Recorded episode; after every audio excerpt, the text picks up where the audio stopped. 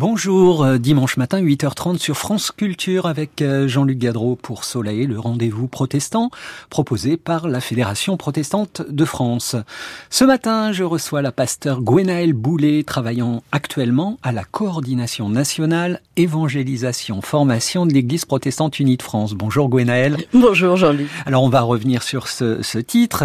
Euh, vous travaillez donc au, au siège parisien de l'Église protestante unie, mais avant vous avez été sept ans en paroisse euh, dans le pays de Montbéliard et j'ai cru comprendre, c'est le scoop euh, de cette émission que vous allez retourner en paroisse euh, à l'été 2024, c'est ça? Oui, c'est ça. Oui, j'ai été sept ans en paroisse dans le pays de Montbéliard et trois ans à Dijon. Trois ans à Dijon ouais. également, voilà.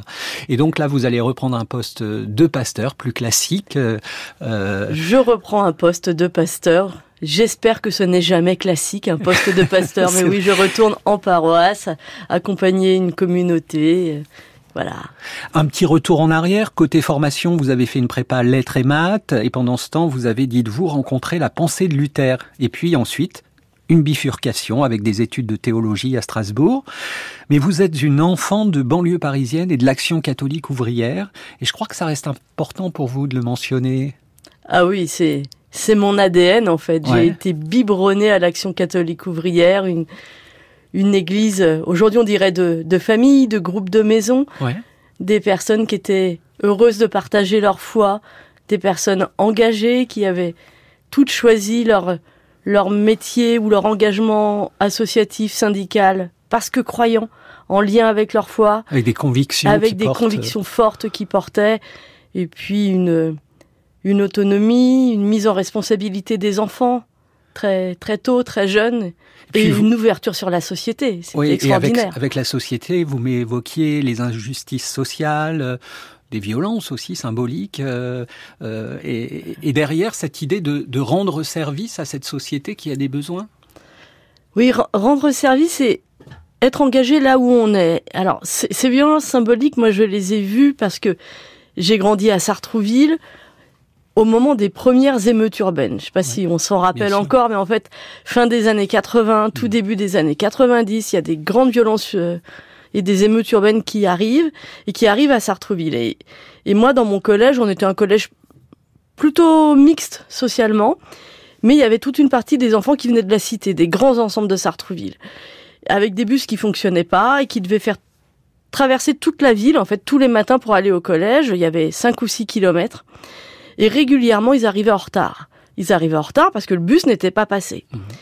Et moi, je revois ces élèves qui arrivaient avec 5 ou 10 minutes de retard, qui avaient couru pendant 5 ou 6 kilomètres pour aller au collège, qui étaient habillés avec des vêtements des années 70, parce que habillés, nous on dirait à l'entraide protestante, mais mmh. au secours populaire en fait, ouais. dans cette banlieue-là, et qui matin après matin, en fait, étaient stigmatisés parce que les profs leur disaient « et votre billet de retard? Ouais. ?» Et ils reperdaient encore 5 ou 10 minutes. Ouais. Et j'ai toujours trouvé que c'était profondément injuste, ça. Et ça a marqué, je crois vraiment, ma le début de ma conviction qu'il y avait quelque chose à faire à la place qui est la nôtre. Et puis donc un peu plus tard, euh, cette rencontre avec la pensée de Luther, comme je le, je le disais, le protestantisme, ouais. et, et, et c'est ce qui a nourri votre jeunesse finalement va, va nourrir aussi euh, euh, votre engagement par la suite, en tant que pasteur notamment?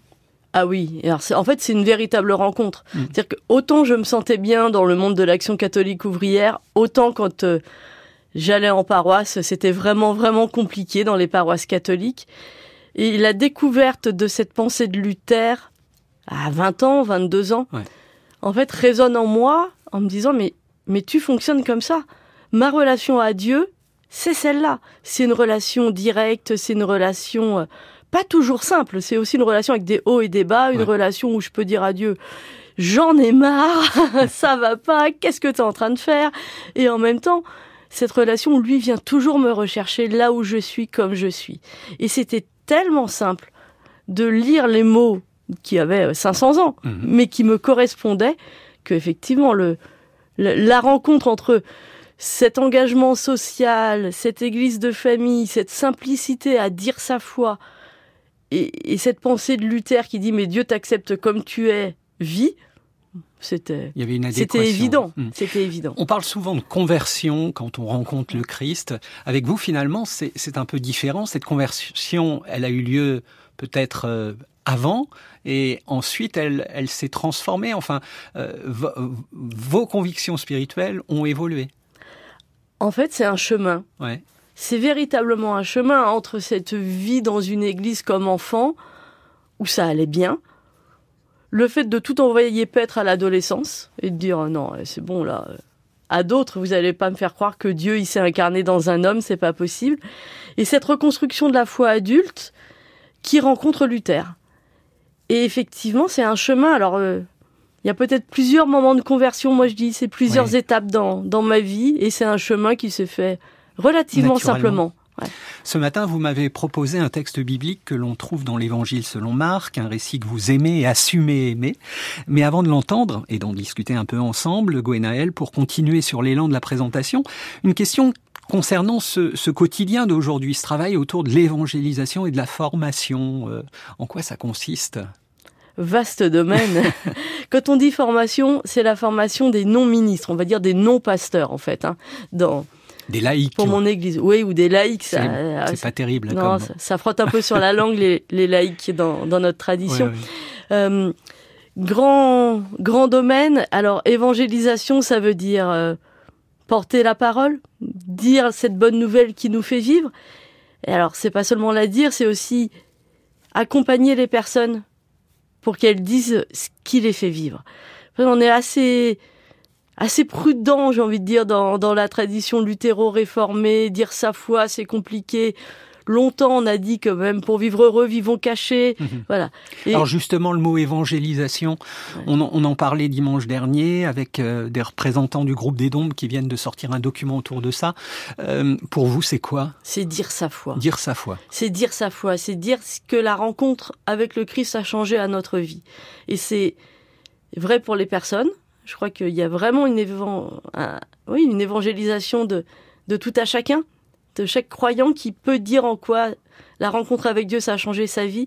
Mais c'est aussi vrai pour nos paroisses, c'est vrai pour nos communautés. Mmh. Qu'est-ce qu'elles ont d'essentiel à dire aujourd'hui de leur rencontre avec Dieu pour les personnes qui vivent avec elles? Et si j'ai bien compris, dans votre travail aussi, c'est c'est être en capacité à ne pas rester sur des acquis, mais mais toujours euh, sensible à ce qui se passe autour de nous. Comment continuer à dire la foi Et je crois que vous vous, déplacez même euh, dans d'autres pays pour voir comment d'autres églises le vivent. Bah, c'est essentiel en fait parce que la parole elle est vivante, parce que les êtres humains sont vivants et qu'il n'y a jamais rien de figé. Et effectivement, aujourd'hui, on se rend compte que toutes nos églises européennes, en fait, et bon, peut-être ailleurs dans le monde, mais en tout cas, moi, je connais plutôt celles qui sont en Europe, réfléchissent à rencontrer les personnes euh, autrement que par, on va dire, le côté un peu classique euh, de la paroisse avec le culte, la catéchèse, ce qui, ce qui est super et c'est vraiment le centre de notre vie, mais comment est-ce qu'on peut pas seulement ouvrir nos portes, mais sortir aussi de nos murs pour aller rencontrer les personnes où elles sont. Et aujourd'hui, toutes les églises d'Europe le font. Donc apprendre des autres, aller découvrir des expériences en Angleterre, en Allemagne, proposer à des gens de, nos églises d'aller découvrir ces expériences, c'est extraordinaire. Et, et dans la réciprocité aussi. Gwenaël Boulet, je vous propose une très courte pause musicale, euh, le temps de découvrir un extrait du nouveau titre de Samuel Olivier, artiste que j'avais le plaisir de recevoir dans Soleil en mai 2023.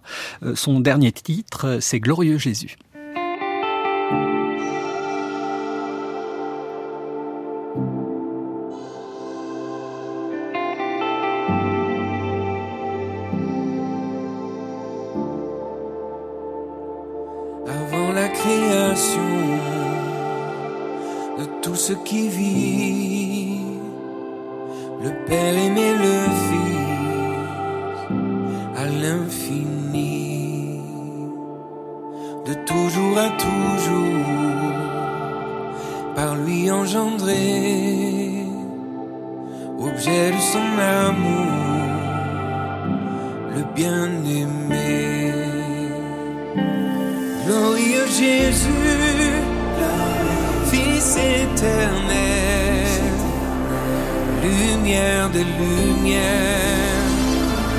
Perle du ciel. Merveilleux Jésus, fierté du Père, en toi fut créé tout l'univers. Et là dans la mangeoire repose la vie, la lumière des nations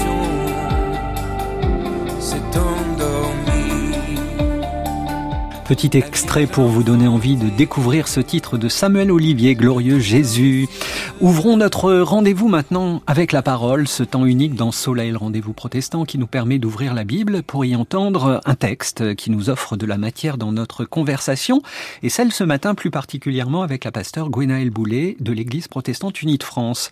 Gwenaël, vous nous conduisez dans l'Évangile selon Marc, premier chapitre, les versets 16 à 20 et c'est la voix du comédien Thierry Casazian. Comme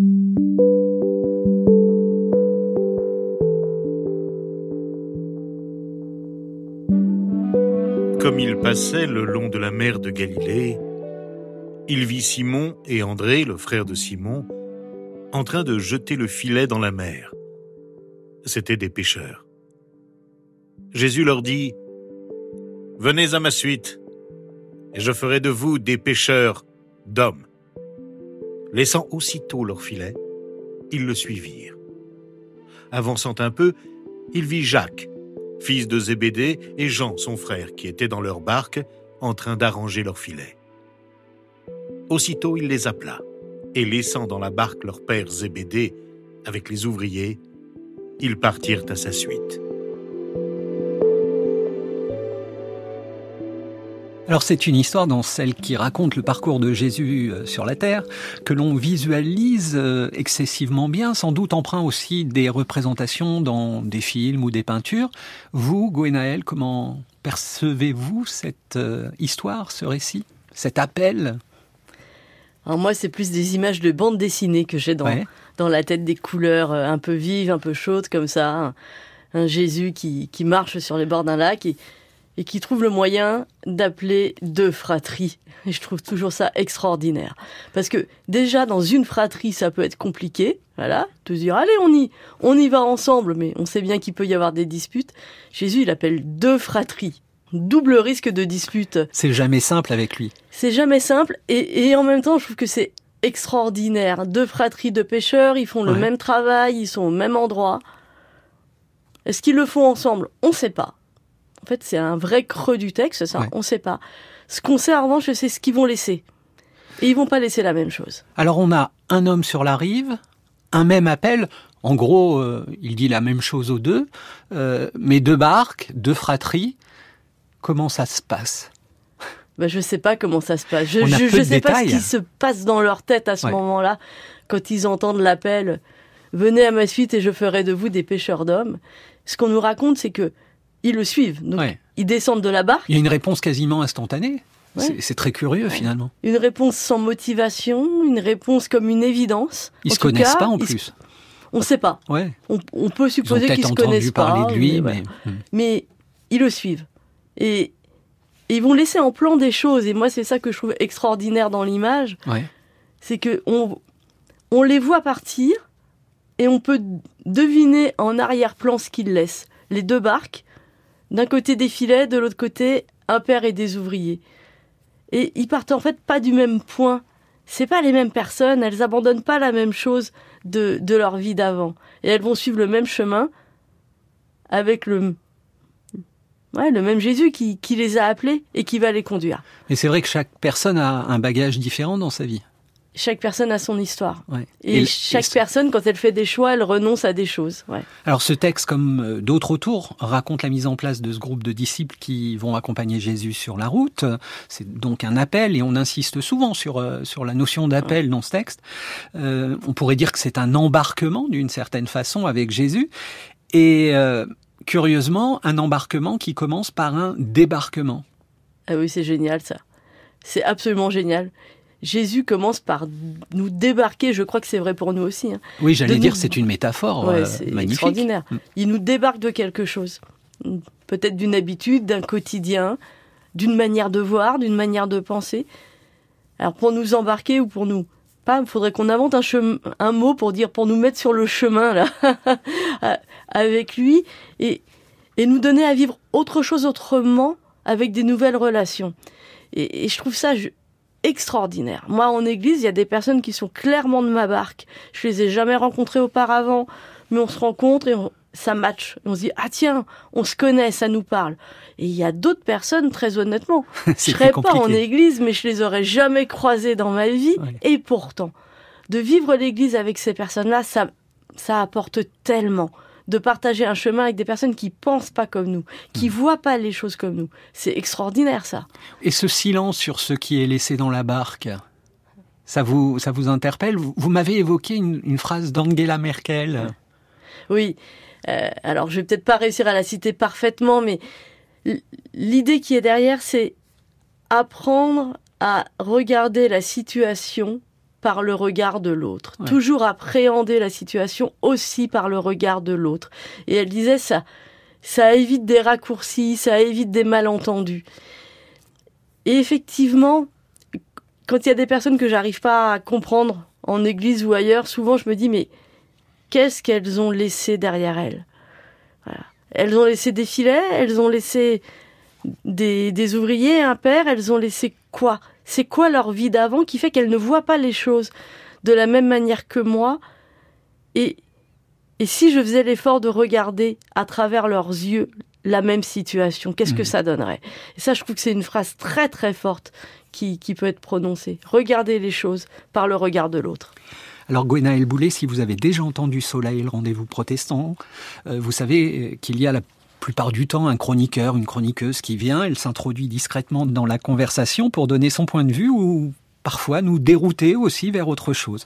Ce matin, c'est Vincent Smetana qui a eu vent du texte que vous souhaitiez aborder. Et alors, eh bien, j'ai la vague impression, et j'utilise vague à dessein ce matin avec euh, cette histoire de bateau, euh, la vague impression donc que Vincent a repéré un certain nombre de choses identiques à vous, Gwenaël. Et donc voilà, comme une façon de synthétiser tout ce que l'on vient de dire, on laisse la parole à Vincent Smetana.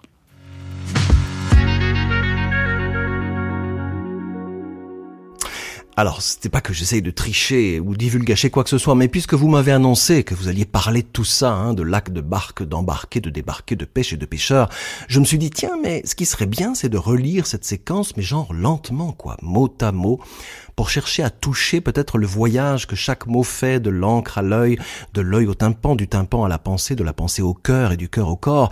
Car ça, on l'oublie souvent, mais les mots, si on les reçoit vraiment, mettent évidemment en mouvement quelque chose en nous. Une stupeur, une surprise, un tourment, une déroute, une joie, un bouleversement, ce qui en fait le miracle et la merveille, mais à tous les coups, quoi. Mais soit, donc, qu'est-ce qu'on a ici, qu'est-ce qu'on lit? Jésus marchait le long du lac de Galilée, jusque-là tout est normal, et même bucolique, hein. un homme, un lac, une balade, des bateaux, des oiseaux, très bien, pour le corps et les idées, très bien. Donc il marche lorsqu'il voit Simon et son frère André. Alors là, soit, soit il les connaît, ce qui est très étonnant, soit on ne nous explique rien parce que nous, on les connaît. Genre, Jésus marche le long du lac et c'est là qu'il voit Simon et André. Non, c'est pas vrai. Simon et André, tu veux dire Simon et André, mais qu'est-ce qu'ils faisaient là? Et là, on a la réponse. Ils étaient en train de jeter un filet dans le lac. Jeter un filet? Quelle drôle d'idée Mais ils sont pêcheurs, enfin. Ah oui, oui, bien sûr, pardon. Puis, Jésus leur dit, venez à ma suite, et ce sont des êtres humains que vous pêcherez.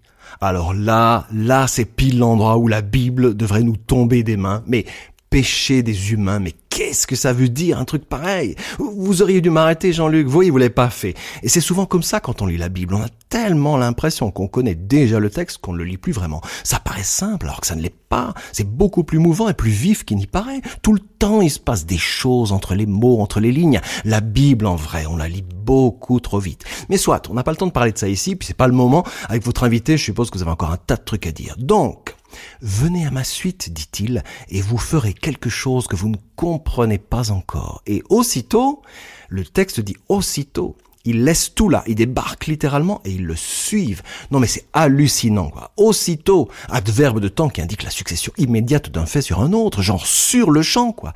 Immédiatement, instantanément, ils débarquent et ils laissent tout là. Qu'est-ce qu'ils laissent c'est pas écrit, mais j'imagine, je sais pas, j'imagine déjà que c'était leur bateau. Et quand bien même, ils l'abandonnent, tout comme ils abandonnent tout ce qui se trouvait dedans. Le filet, ça bien sûr, mais aussi sûrement, je, sais pas, des, épuisettes, des bottes, des verres, des mouches, des verres à mouches, des vêtements, sandales, crème solaire, chargeur de téléphone, ça c'est le premier truc qu'on oublie. Hein. Les clés de voiture, je je sais pas, leur boîte à pique-nique, leur sac à dos, leurs souvenirs, leur passé, leur basket, tout tout, mais tout. Le texte dit qu'ils abandonnent tout là. Abandonner, transitif du premier groupe, abandonner, c'est ne plus vouloir de quelque chose, aller plus loin, faire place nette, avancer, poser de nouveaux possibles. Et c'est pas fini. Le texte continue. Jésus s'avança un peu plus loin et vit Jacques, le fils de Zébédée, et Jean, son frère. Ils étaient dans leur barque et réparaient leur filet. Pareil. Mais oui, ils sont pêcheurs. Ils réparent leur filet. C'est-à-dire qu'ils font exactement ce qu'ils ont à faire. C'est leur champ de compétences connu. C'est l'évidente simplicité de leur jour. On pourrait penser qu'ils pensent qu'ils sont parfaitement à leur place. Tout qui passe par là dirait ça. Et pourtant, Jésus les appela et aussitôt. Ils laissèrent tout là, eux aussi. Ils laissèrent même leur père, dis donc, comme un couillon dans la barque. Non mais c'est fou. C'est deux fils qui le plantent, quoi, littéralement. Ils débarquent, quittent la barque, hein, pour aussitôt emboîter le pas à ce gars. Alors, de deux choses l'une. Soit ce texte est cruel et absurde et Jésus est un tyran arrogant qui dévoie les gens, soit, soit, on a là la clé la plus vive, la plus douce et la plus dense de ce qu'il invite à entendre. Il dit, suivez-moi et je vous donnerai de saisir quelque chose de plus large et plus haut. Laissez-la maintenant, vos propriétés, vos valises, vos balises et vos acquis, et suivez-moi pour accéder à votre être singulier. Débarquez maintenant de votre bateau abîmé et venez apprivoiser avec moi aussitôt l'émerveillement inédit de poser le pied sur l'autre rive. Ne vous cramponnez pas au cadre de votre passé. Ouvrez les mains, saisissez un jour nouveau. Bon, là, je la fais un peu lyrique, là, mais finalement, pas tant que ça. Débarquez. C'est quitter la foule, c'est arriver, poser pied à terre, enfin, débouler, se débarrasser du passé, le déboulonner, le débarder, l'alléger pour découvrir et in fine toucher une phénoménale lueur de liberté. Alors disons ceci, débarquer ce qui est de nous déjà connu, abandonner ce qui se fane et nous englue à notre insu, est-ce ça ce que propose Jésus? Allez, je vous laisse. Bonne continuation, Jean-Luc. Bonne journée et à bientôt. Merci beaucoup, Vincent. Alors, Gwenaël, comment vous réagissez à ces mots de, de Vincent? Bah, c'est génial. je, je, lis à peu près le texte de, cette manière-là, mmh. avec tous les creux du texte. Et quand il dit on lit souvent la Bible trop vite, je crois qu'on la lit, oui, trop vite. Et, et peut-être en ne s'autorisant pas assez la liberté. C'est vraiment un texte qu'on peut recevoir comme on est. Et, et, laisser les images en fait arriver dans notre tête, laisser les mots faire leur chemin, le lire et le relire et et oui, moi, c'est, c'est, j'ai beaucoup aimé, en fait, apprendre ça dans toutes mes études. À lire un texte et à le laisser se travailler presque tout seul dans, dans ma vie aussi. Voilà. Juste parce qu'on le lit avec son histoire. Mhm. L'aventure, c'est quelque chose qui vous plaît bien, je crois, Gwenaël Boulet. Et là, nos, frères, nos deux fratries vont partir à l'aventure sans d'ailleurs savoir vraiment où ils vont avec Jésus.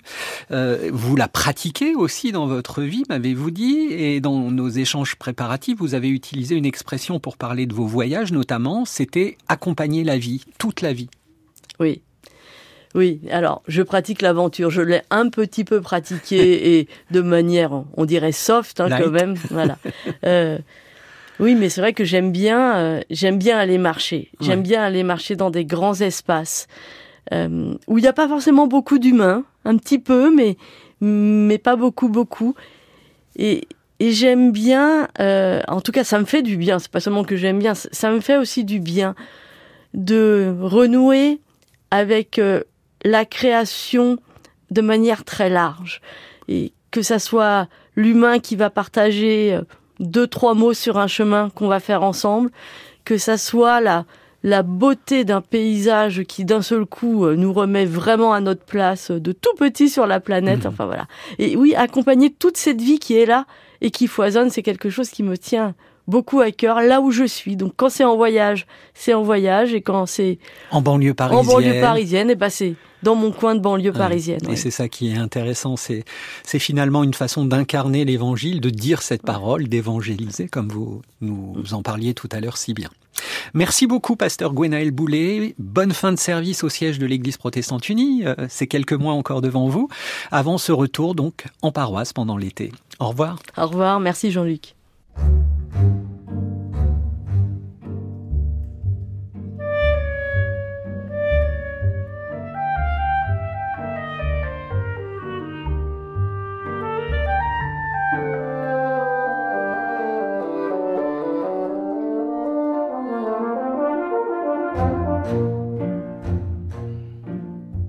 Avant de nous quitter, quelques mots sur euh, l'index mondial de persécution des chrétiens 2024 euh, qui vient d'être publié par l'association Portes Ouvertes. Il en ressort qu'on observe une augmentation générale de la persécution. Si on comptait lors de la création de l'index mondial de persécution des chrétiens en 1993, 40 pays où les chrétiens subissaient une forte persécution, c'est 78 pays cette année. À savoir également que le taux de croissance de la persécution a doublé par rapport à l'année précédente. Ce terrible constat s'illustre notamment par un nombre record de pays où la persécution des chrétiens est forte ou plus, 78 pays concernés contre 76 l'année précédente, un nombre record de pays où la persécution des chrétiens est extrême, 13 pays concernés contre 11 l'année précédente, un nombre record d'églises ciblées en une année, 14 766 précisément, soit 7 fois plus que l'année précédente, et une augmentation de 7,7% du score de la violence sur la totalité des 50 premiers pays de l'index.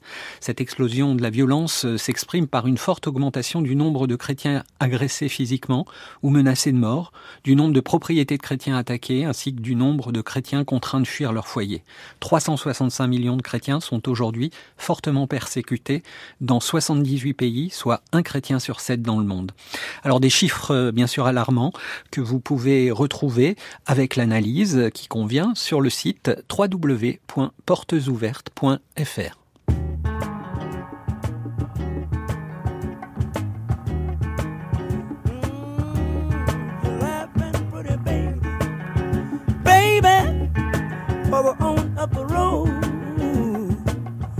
Someone gonna hurt you like you hurt me, baby. You mistreat me, treat me like a fool. Oh, baby, oh, baby. Further on. C'était Soleil, le rendez-vous protestant sur France Culture, proposé par la Fédération protestante de France, présenté par Jean-Luc Gadreau, réalisé par Delphine Lemaire et avec Claire Levasseur à la prise de son. Cette émission est à réécouter cette semaine sur le site protestantaupluriel.org et à tout moment sur le site de France Culture ou en podcast au moyen de l'application Radio France. À la télévision ce matin sur France 2 dans Présence protestante de 10h à 10h30, le magazine Ma foi, réalisé par Damien Boyer, qui vous propose un retour aux sources avec le pasteur Daniel Mattioli et l'hydrogéologue Guillaume Ténevin. Et sur France Culture, dans quelques instants, ce sont les informations suivies de Talmudique avec Marc-Alain Waknin. Très bon dimanche à chacune et chacun.